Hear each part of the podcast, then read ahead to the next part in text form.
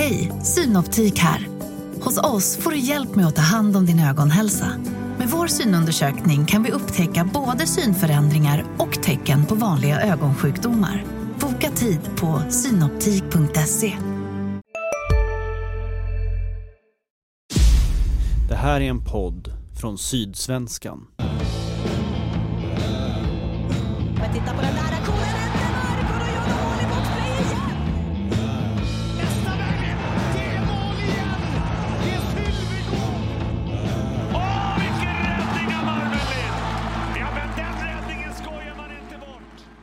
Är dagen efter Janne Anderssons omtalade intervju samtidigt som snön föll ner över Skåneland. Välkommen till avsnitt nummer 20 av Redhawks-podden där, eh, ja vi ska inte prata så mycket fotboll utan Malmö Redhawks som är kvar i SHL. Men eh, först Kent, du har eh, tagit dig till jobb med cykeln utan att bli eh, påkörd idag. Nej, jag har faktiskt kört bil eftersom jag har varit lite sängliggandes förra veckan och skrev lite hockey från, eh, ja, från sängläge. Lite, lite släng av eh, C19 som man säger. Så att eh, idag unnar mig faktiskt att eh, köra bil till jobb. Trots att det kostar en halv förmögenhet att parkera på Triangeln. Absolut, det gör det ju. Men det, ja, man får ju vara lite flott med sig själv också ibland. Det har eh, krönikörer råd med. Ja, reportrar. Ja, Malmö Redhawks klarade sig kvar i SHL. Man vann med starka 4-1 i matcher mot Brynäs. Jag tippade 4-2 så det var nära. Eh, det ska vi såklart prata om, men vi ska också blicka tillbaka på en säsong som eh, till stora delar faktiskt handlade om dåliga resultat. Men, och så ska vi blicka lite framåt. Eh, men 4-1 i matcher Kent, det är, det är ett bra facit. Det är ju, alltså jag tyckte det var övertygande. Jag tyckte att det var starkt gjort. Och, ja, skillnaden var väl att Malmö spelar som ett lag. Jag, jag tycker rent, vi har varit inne på det tidigare, jag tycker hockeytekniskt så liksom. Så jag tycker att Brynäs är, är kanske lite vassare med spelare som Timashov och Palve och så. Men det är ju lite för mycket eh, cirkussnurrande, lite showande och medan Redhawks då hade fler som lirar för kollektivet. De hade många starka sologubbar som lirar för sig själva så att säga. Eh, men jag tyckte Redders eh, köpte konceptet och hittade rätt i formationerna och fick rätt istid på rätt spelare och, och framförallt, kanske det viktigaste av allt, att man får ett målvaktsspel av hygglig, eller till och med bra i SHL-klass. Och det, det, det tror jag var, det är ju naturligtvis helt avgörande. De två första matcherna så cyklade ju Redox hem det ganska enkelt och då tänkte man ska det bli 4-0 men det blev det ju inte och Brynäs växlade ju upp de sista matcherna. Absolut, jag tyckte den eh, tredje matchen i Gävle tyckte jag snudd på att, eh, att de var eh, bättre, Brynäs. Och den fjärde eh, vann de ju dessutom. Eh, så att, eh, och sen när de kom upp igen till, eh, till Gävle för den femte matchen så, ja, så hittade de, jag tror samtidigt som Brynäs var rätt så spända och nervösa så hade ändå eh, Malmö ett lugn laget och trygghet och de hittar bara till, liksom, tillbaka till det här att eh, som det är kval. Det, det viktigaste är att spela 0-0 hela tiden över hela banan. Och till sist får man det här målet av Pontus Westerholm. Du var inne på det, Redhawks har hela tiden under kvalet känns väldigt, väldigt lugna. Vad tror du det kan bero på? Ja, men jag tror att de hade, eh, alltså man kunde förbereda sig lång tid. Jag tror det var viktigt. Jag tror också att, eh, som man kanske glömmer bort i sammanhanget, jag tror att de kunde träna hårt hela vägen. För det liksom matcherna med slutet hade inte någon större eh, betydelse än det, det ser snyggare ut på pappret att vinna, ja, och det gav självförtroende, ja. Men det är också det att jag tror man fortsatte träna hårt hela vägen. Jag tyckte de såg starkare ut än Brynäs också. Det var mer åkkraft, det var liksom bättre eh, syre, syreupptagningsförmåga om man säger så. Vi ska inte prata för mycket om och men, men hur förödande hade det varit för Redhawks att ramla av SHL? Jag tror som de har varit inne på själva, de hade säkert en plan A och en plan B. Och nu behöver de inte sätta plan B i, i, eh, i, på pappret så säga, i verket. Utan det nu, eh, jag tror, självklart det hade varit jätte, jättetufft att trilla ur. De har tappat runt 30 miljoner minst och, och jag tror att det hade kunnat ta ja, 5-10 år till, var tillbaka. Eh, minst. Eh, så är det. Men Samtidigt som man vet ju alla om de hade kunnat vara tillbaka nästa år igen. Men eh, för, för hockeyns skull i, i sydvästra Skåne så var det ju extremt viktigt att vara kvar tror jag också. Vad tror du händer med Brynäs nu? Lyckas de studsa tillbaka direkt eller? Jag tror det var jättetufft för det, det här är en eh, reality check. Och de har ju aldrig varit i den här situationen. Dels, eh, jag tror de har taskig ekonomi vad man läser till och också. De skrev ju upp värde på sin egen arena förklarade eh, egna kapitalet så att säga. Och det är ju, i längden är det ju bara kosmetika. Det är, liksom, det är ju bara blåsa upp ett värde på någonting som inte har något värde för man säljer. Eh, men andra sidan, enormt stark hockeykultur. Eh, tror att det är många som sluter upp kring laget. Eh, och samtidigt så har de ju massvis med folk som är inne och petar i organisationen. Och- det är inte bra tror jag. Utan jag tror att för dem är det oerhört viktigt att, att sätta en organisation snabbt med tränarstab som de tror på. Det kändes, det är en känsla som jag har att det var många i Hockey-Sverige som hellre hade sett Malmö ramla av. Är det en känsla som du också har? ja, utan, man behöver inte ens vara lokalpatriot för liksom, eh, att inse liksom att eh, det var ju det var ju mycket näsdukar fram när Brynäs trillade ur och så är det kanske men eh, så klassisk förening det får man kanske bara köpa och det var ju mycket inför Malmö såg jag en hel del på TV eftersom jag låg hemma och skrev en del av matcherna. Eh, Det var ju mycket, det var ju oftast en halvtimme före där man bara pratade Brynäs och fick eh, Redhawks två minuter på slutet, ungefär så. Ja den eh, åsikten delar nog många Malmö-supportrar. Det var ganska upprörd stämning där på eh, Ja, Twitter också. sen är det ju som det är, det får man ju ta. Det, det är, och, och någonstans för Malmö fick ju slå ur underläge. De kom inte in som favorit i detta trots allt, även om de hade bra facit på slutet. Så jag tror att det var, jag tror det var bra, var bra för Malmö för man klöt eh, ja, näven lite hårdare i byxfickan så att säga. Men det var ju ändå lite antiklimax där när de kunde avgöra hemma, fullsatt arena, tjo och tjim. Ja. Och så blev det pannkaka av alltihopa. Ja, i och för sig de förlorade väl i en förlängning i och för sig så de var ju ganska nära och de gjorde en bra uh, upphämtning. Men, eh, men eh, det är ju det är väl någonting som också de får... det är ju inte... Det ju lite så att eh, de förlorar alltid när de har mycket folk. Och så har det faktiskt sett ut. De har ju väldigt dåligt facit när de har över 10 000 åskådare. Men, men eh, det är väl någonting man måste lära sig om man ska vara topplag och ha mycket publik.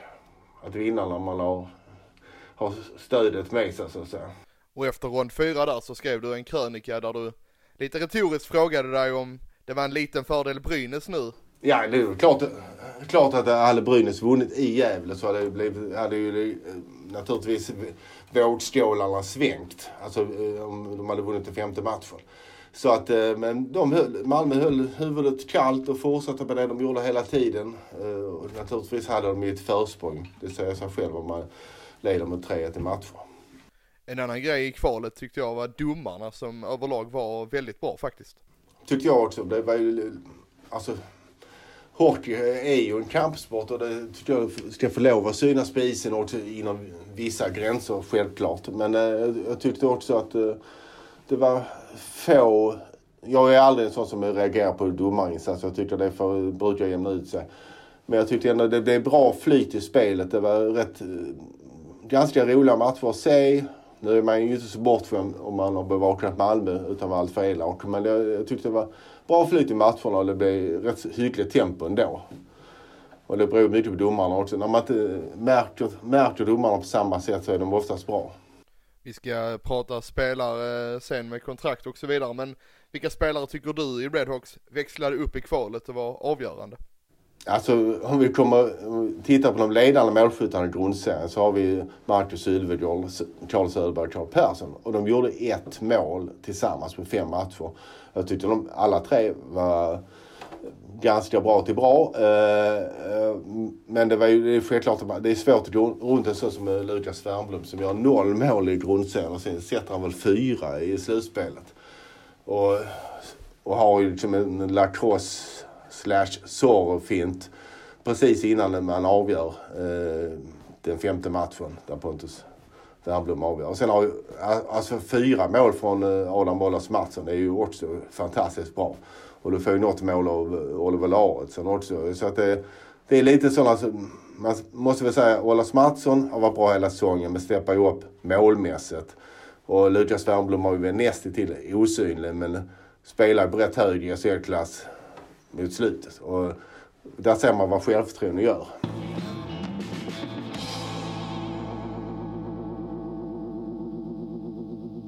Kvalet var ju bra, inget snack om saken, men alltså grundserien. Redhawks slutade sist och det går ju faktiskt inte att glömma om hur dåligt det faktiskt var i grundserien stundtals. Nej, och det är det. Alltså, jag håller med till 100 procent. Spenderar man nästan 50 miljoner på truppen så får det inte se ut så här. Eh, det lyckade, vi, blir, vi är ju lite färgade av eh, kvalspelet här. Det sminkar över mycket att det var lyckat. Men eh, börjar man någon slags felsökning så får man ju någonstans starta den vid omgång 5 och den håller ju på till omgång 40. Hur kunde det gå så snett? Alltså egentligen, kvalspelet räddar ju bara upp säsongen. De har ju inte vunnit någonting, även om man kanske har den, att supportrarna har den känslan nu, yes vi vann kvalet.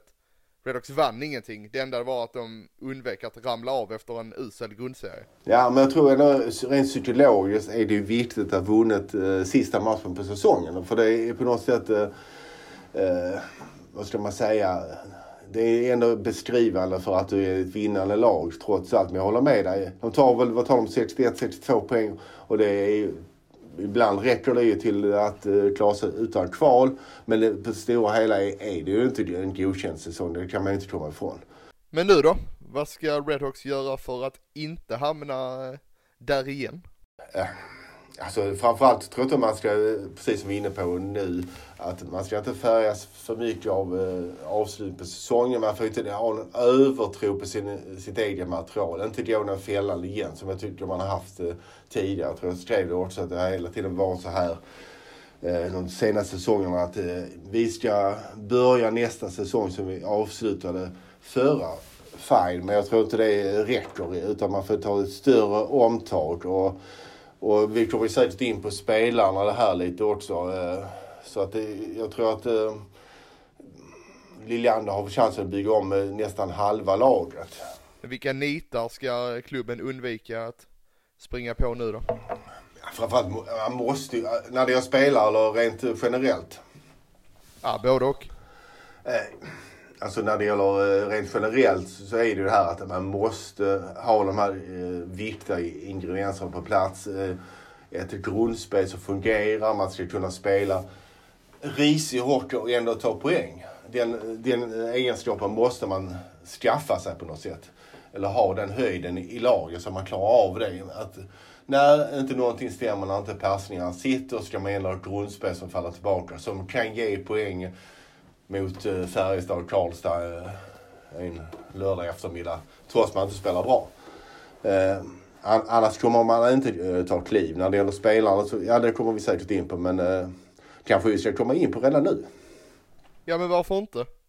Vi kan ju börja med, med silly season. En del spelare lär ju lämna och vissa har ju inte något kontrakt, har gått ut. Om vi börjar med vilka spelare skulle du vilja förlänga med? Och innan du går in på det kan jag ju köra en snabb genomgång här på mitt Ja, fuskpapper där jag hoppas att jag inte har missat någon. Eh, Men då har vi ju målvakter, Brandon Maxwell. Backar med utgående är Teodor Jonsson, Oliver Lauridsen, Carl-Johan Lerby och Thomas Cemic. Forwards, Lens Boma, Johan Olofsson, Karl Persson, Emil Sylvegård, Marcus Sylvegård, Karl Söderberg, Patrik Westerholm och Pontus Westerholm. Om vi bara börjar där rakt av, vilka spelare hade du förlängt med om du var Björn Liljander? alltså om jag får lov att börja i andra änden så av de som är förmodligen inte är kvar så, så eh, så som Marcus Sylvegård som han spelar i slutet av säsongen och förmodligen kommer göra nästa säsong. Är det, han kommer ju försvinna för det har ju varit snackas om eh, Växjö. Och jag tror faktiskt att det kan bli NHL i hans fall. Eh, med 32 lag i NHL eh, så blir jakten på free agents ännu viktigare. Jag såg någon, eh, den välrenommerade publikationen The Hockey News som hade med honom faktiskt som en lista över de tio mest attraktiva free agents som finns i Europa. Jag tror att han kan få ett NHL-förslag. Men han blev också bättre med Händemark som center och inte med Söderberg. Jag tycker både att Marcus Hufvudgård och typ, eh, Carl Söderberg blev bättre när de separerades. Och jag tyckte att Söderberg växte med Kim Rosdahl som en städgubbe, en mer defensiv städgubbe. Eh, Så att, eh, och sen har vi ju då som förmodligen också försvinner tvillingarna Westerholm, Pontus och Patrik. Och där ska man ju ersätta de gör ju, oavsett hur det ser ut, eh, oavsett liksom hur klimatet i omklädningsrummet, så gör de sina 25-30 poäng i SHL. De spelar sin egen bubbla. Men eh, sen då, så är det viktigt, då kommer vi in på vem som vi eventuellt kan, eller de kan förlänga med. Sen är det viktigt att hitta balansen i lönebudgeten. Jag, tycker, jag tror att de kommer att förlänga förmodligen med, alltså, vem som kommer att vara på tapeten är väl Johan Olofsson, Emil Sylvegård, Carl Persson. Rent av Oliver Larsson, kanske Carl Söderberg. Någon av dem kommer säkert få förlängt. Men om man liksom får lov att leka sportchef så för någon minut eller två så är det ingen som jag hade betalat mycket mer än NHL alltså SHL snittlön för. Och det, de, den ligger väl på runt 110 000 i månaden. Bör man överbetala spelare, spelare en bit ner i den tänkta hierarkin så får man aldrig in någon spets. Det är ju det som är den springande punkten i detta. Men så bra som Oliver Lauritsen var, inte minst i kvalspelet, så nog bör väl han vara självskriven eller? Ja, men jag tror samtidigt att han har kanske kontrakt som är över 200 000 som det ser ut nu. Men jag hade nog också, eh, jag tror man kanske skulle kunna sälja in till honom liksom att det är väldigt viktigt att spela för laget men du får ta en, liksom en eh, en home discount, en hemmarabatt för att liksom kunna spela här. Det, han är ju, hur man än vänder och vrider på det så är han ju kanske i, i bästa fall nummer fyra i en backuppställning. Men han är viktig dels som karaktär, dels som lite ledare på isen, jättebra boxplay. Efter jul varit kanske efter Adam Mollers matchen bästa backen. Något som slår mig är Theodor Jonsson som värvades till denna säsongen man har inte riktigt sett så mycket av honom och i kvalet så var han ju liksom utanför. Han skulle ju också kunna vara en, en som man eh, har. Han är ju fortfarande ung. Han är bara 20 va? Eh, 1920. Eh, och som en billig spelare så säger jag visst, han, han kan vara med. Det beror lite på hur många backar man har och hur många man får in. Eh, man skulle ju kunna ha någon som back som man lånar ut som är hyfsat billig. Eh, han gjorde ju till och med mål som forward Två stycken. Ja men precis. ja. precis. Det var ju två mål där varav en vass styrning va? Ja precis och så en i helt öppet mål efter någon konstig studs va. Men äh, man ska vara på plats också. Ett mål är ett mål som jag sa när jag gjorde självmål. Så är det. De räknas också. De gör ju det. Men jag tänker eh, tränarfrågan. Thomas Kollar, huvudtränare, tog ju på sig ganska mycket ansvar efter eh, matchen där mot Brynäs. Ska han vara kvar som huvudtränare? Han har väl kontrakt och jag, när jag pratade med Björn Liljander i, när var det, i fredags kanske så det, verkade det självklart att han skulle fortsätta. Och att, eh, de två känner ju att de har varit bra samarbete och att eh, jag tror i så fall, jag tror att Kolla är kvar, jag tror han har kontrakt i om det är 2025 om jag inte missminner mig.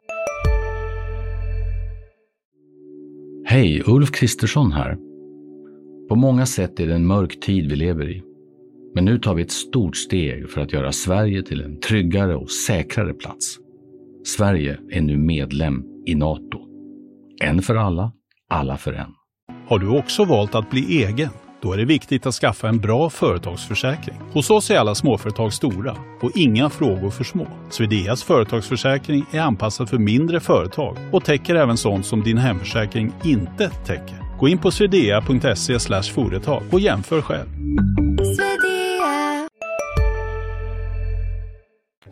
Eh, han har ju säkert lärt sig enormt mycket av den här resan men naturligtvis kommer ju krav på honom att, att få det här att flyga från start. Det är väl ingen som tror att, eh, att eh, Malmö ska vara topp 6 kanske men nästa säsong. Men det hade nog varit rätt bra för klubben att få lite arbetsro och i alla fall operera någonstans mitt i.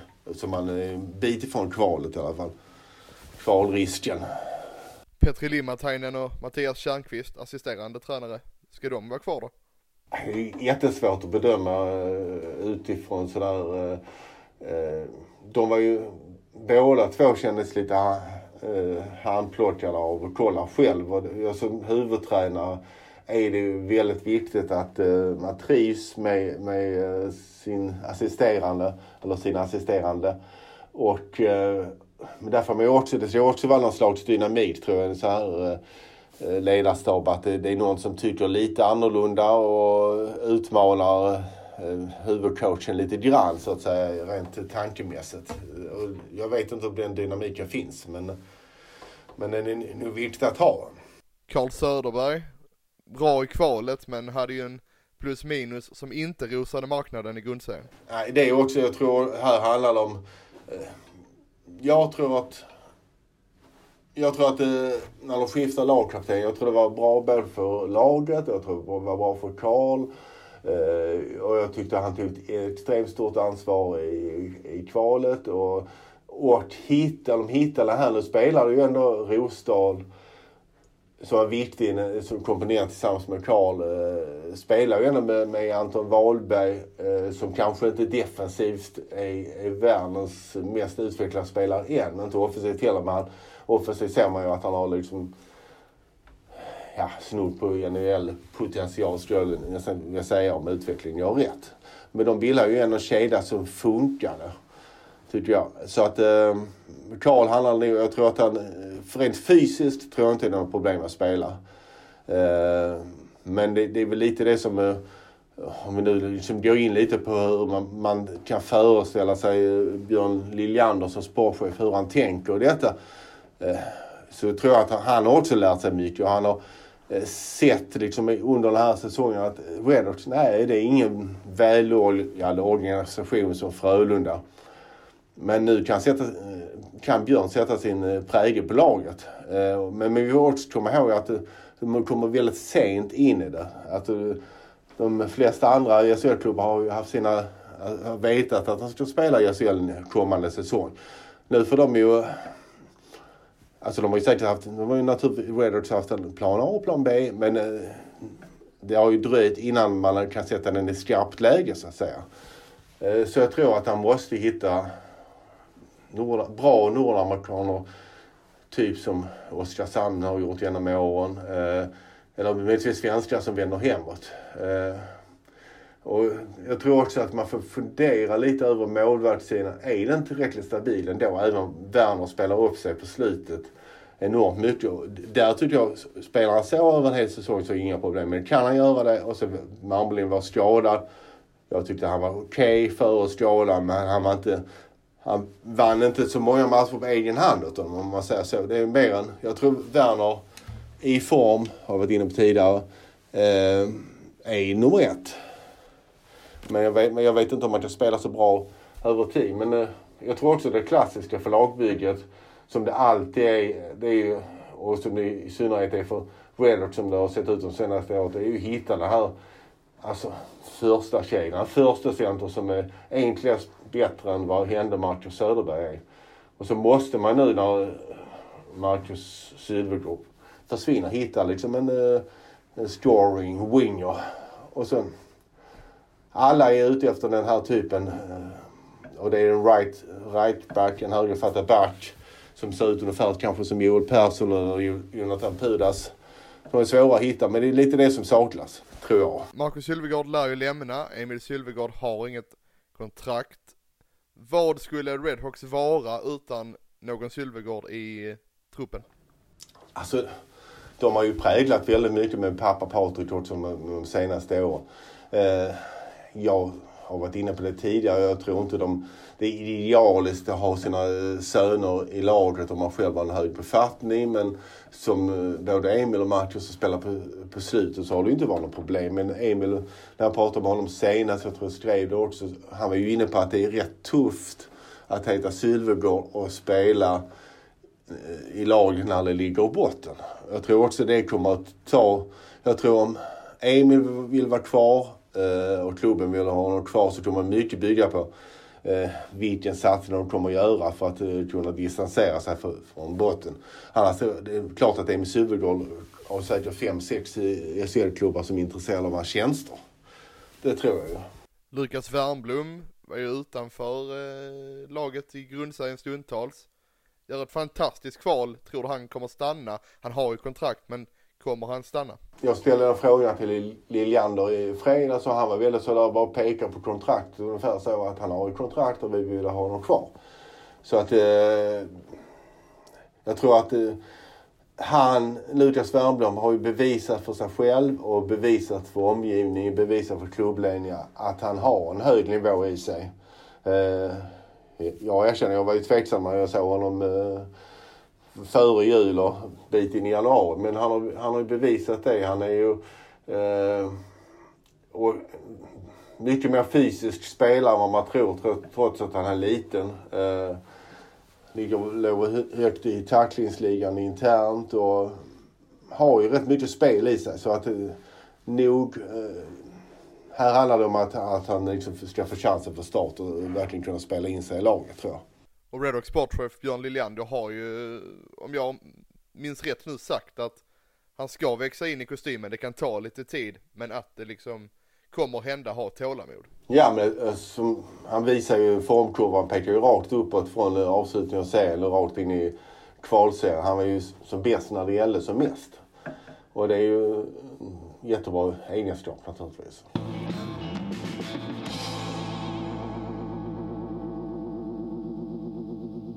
Finns det några spelare med kontrakt som man borde bryta med då?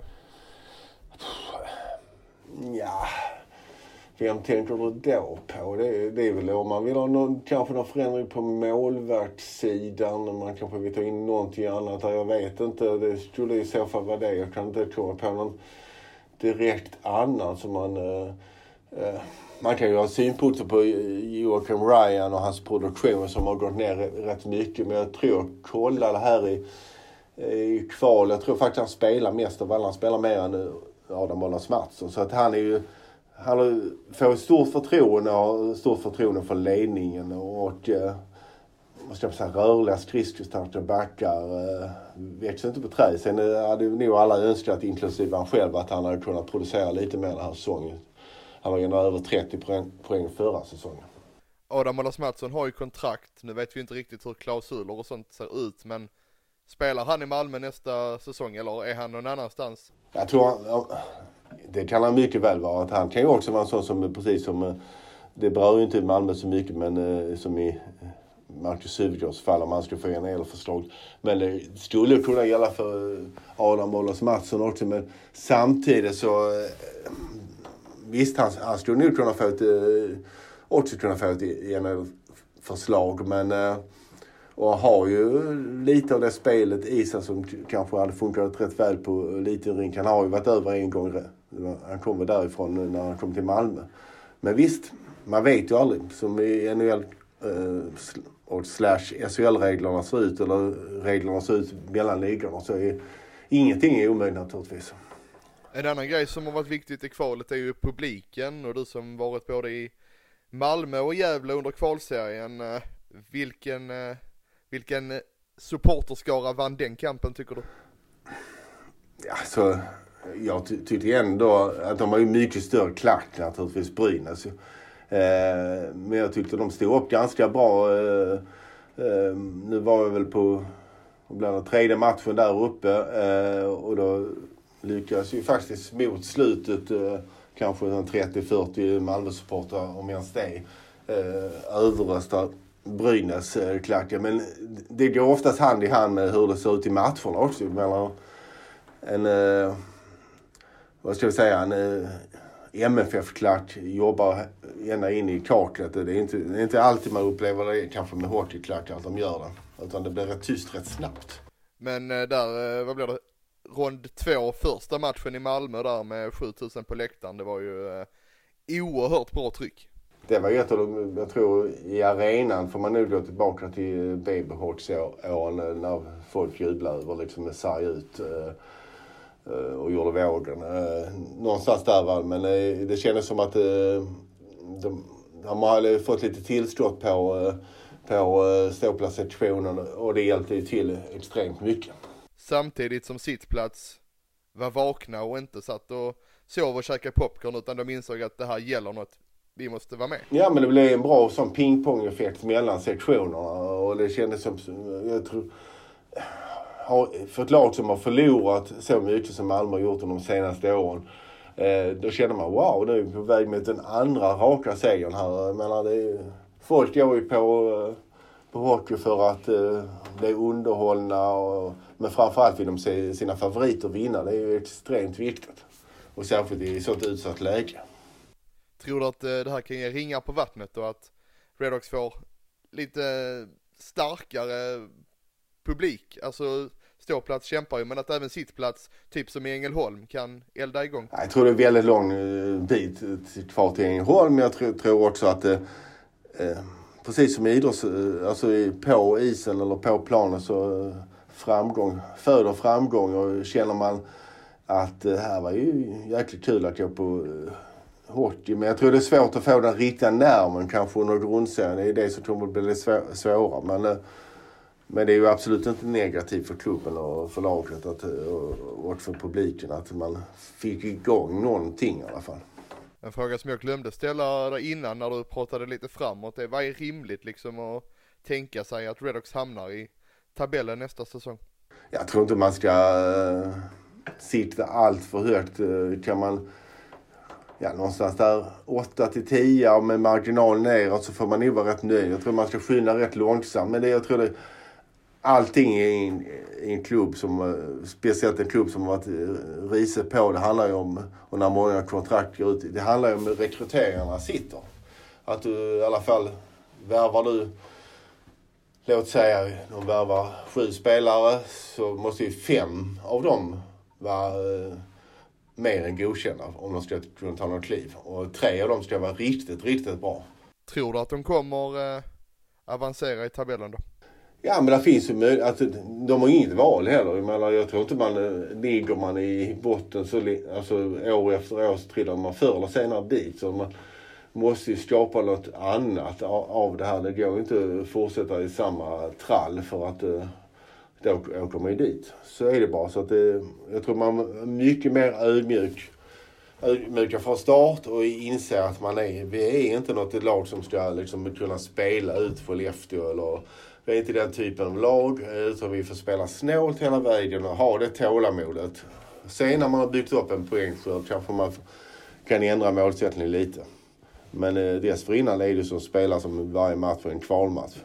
Innan vi eh, avrundar det här avsnittet så eh, tänkte jag Kent att du ska få tippa vilket lag som tar SM-guld och vilket lag som tar klivet upp i eh, SHL. Och noterbart är ju att idag tisdag kan ju Växjö ryka redan i kvartsfinalen mot Luleå som kom rätt långt ner i tabellen. Det hade ju varit en rejäl skräll. Ja, jag tror Skellefteå eh, tar det. Eh, de som startar ut. Eh, många, många matchvinnare har bra rutin. Eh, så de, och vem som går upp är jag lite svårare. Ja, kan det inte vara dags för typ Björklöven? Kanske. Nu ska du inte fråga mig utan du ska konstatera. Ja, då säger jag Björklöven går upp. Övertygande va? Du, det var halvt övertygande.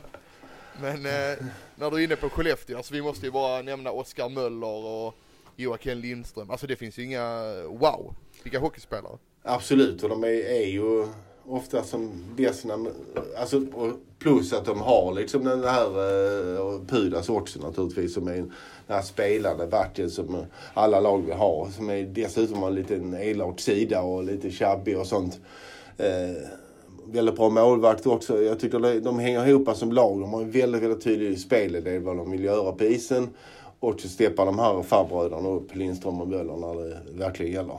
Det är inte heller en dålig Game 7 mellan eh, Färjestad och Frölunda imorgon onsdag heller. Nej, det kommer nog smälla en hel del och Roger Rönnberg kommer vara både sur och ledsen oavsett hur det går nästan, snudd på. Men, eh, men jag tror faktiskt att Färjestad ja, har väl hemmaplan dessutom. De har väl, måste man ju ändå beteckna som en hygglig chans. Hur kommer du följa eh, SM-slutspelet?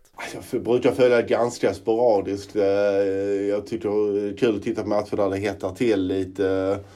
Eh, Det blir väl som en, chokladkartong. Man plockar lite godbitar här och, här och var och försöker hänga på där det är mest avgörande så att säga. Du följer inte kvalet upp till SHL? Såg faktiskt lite AIK igår. Eh, mest för att det var kul att kolla den gamle Miff och eh, Panthers-spelaren Båse som har fått lite skriverier. Eh, Anton Blomqvist. Eh, och det var en del före detta spelare på isen också som man har sett rätt mycket. Typ Wemmerborn, Windlert och Oskar Magnusson som var, Oskar Magnusson var ju ganska bra. Det är ju en sån spelare som eventuellt som eh, har ju fått sin hockeyuppfostran i, i, eh, i även Trelleborgare va? Har fått sin hockeyuppfostran i, i MIF och var väl lagkapten när eh, Skåne vann TV-pucken för en del år sedan. Det är en sån här speedig uh, fjärdelinspelare som uh, kanske, ja, en sån som hade funkat kanske. Att ta tillbaka om man vill ha någon lite billigare. Vi ska också nämna att uh, ICA Pantern inte lyckades uh, ta sig upp till uh, Hockeyettan. Nej precis och det var ju eh, trist för hockeyn i Malmö. Där hade behövts ett lag till och jag tror väl att eh, eh här får nog eh, ju Pantherlinjen sätta sig ner kanske. Jag tror inte man kan eh, del av de här veteranerna de har spelat med och de har väl också varit bland de bästa i laget. Eh, man får, kan man ha dem kvar och fortsätta bygga men vad jag förstår så är det väl mycket backsidan som de kanske måste hitta lite mer kvalitet på för att ta nästa steg. Och det är inte enkelt att gå upp så att det, det är rätt så tuffa villkor i den här kvalserien. Bara ett lag som gick upp. Så är det och jag blickar ut och ser att eh, solen skiner och magen kurrar lite så det börjar väl bli dags för eh, lunch Kent. Så jag eh, tackar dig för denna säsongen och det har varit ett sant nöje. Detsamma Mattias. Vi får väl ta någon, köra någon här under silly också antar jag.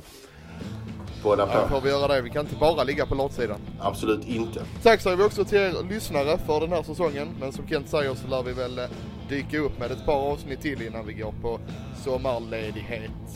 Men det var den säsongen det. Redhawks-podden har som vanligt Jonas Kanje som ansvarig utgivare. Vi ses, hörs och eh, allt det där. Ha det gott. Hej. Hej.